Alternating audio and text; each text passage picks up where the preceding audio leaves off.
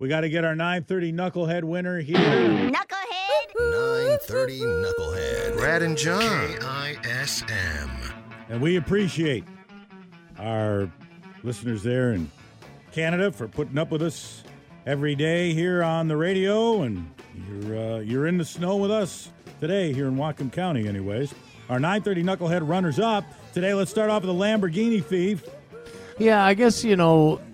It makes me think if you're going to steal Lamborghinis and then eh, you know get busted because a guy put a GPS system on his Lamborghini, it makes me wonder why did the other Lamborghini owners not do that? But the GPS went off on this guy that stole the Jeep, the Lamborghini, and that was easy to catch. All right, Brad, how about this guy? How about the guy who in England who got his driver's license, finally did it at 25 years of age, and to celebrate, he opened a beer in the car. As soon as he drove out of the licensing facility and started sucking that down, he's weaving around the road. He's going 30 miles per hour over the speed limit when the cops pull him over. And um, the ink was probably still wet yes. on that license. But our 930 Knucklehead winner today, we're going to the Waffle House. The Waffle House. And I can't believe it's news. The Waffle House. You won't believe what people do. This they do in the parking lot. Yeah, the Waffle House parking lot. Uh, we'll go right to the headline of the St. Louis Metro News. When it reads out, loud sex noises lead to St. Louis robber getting busted. Marion Jones's penchant for porn directly led to his arrest. Now, Marion Jones uh, was on he was on the cops' wanted list because he had ripped off a um, a uh, Footlocker shoe store, and they'd been looking for him. It was an armed robbery kind of deal.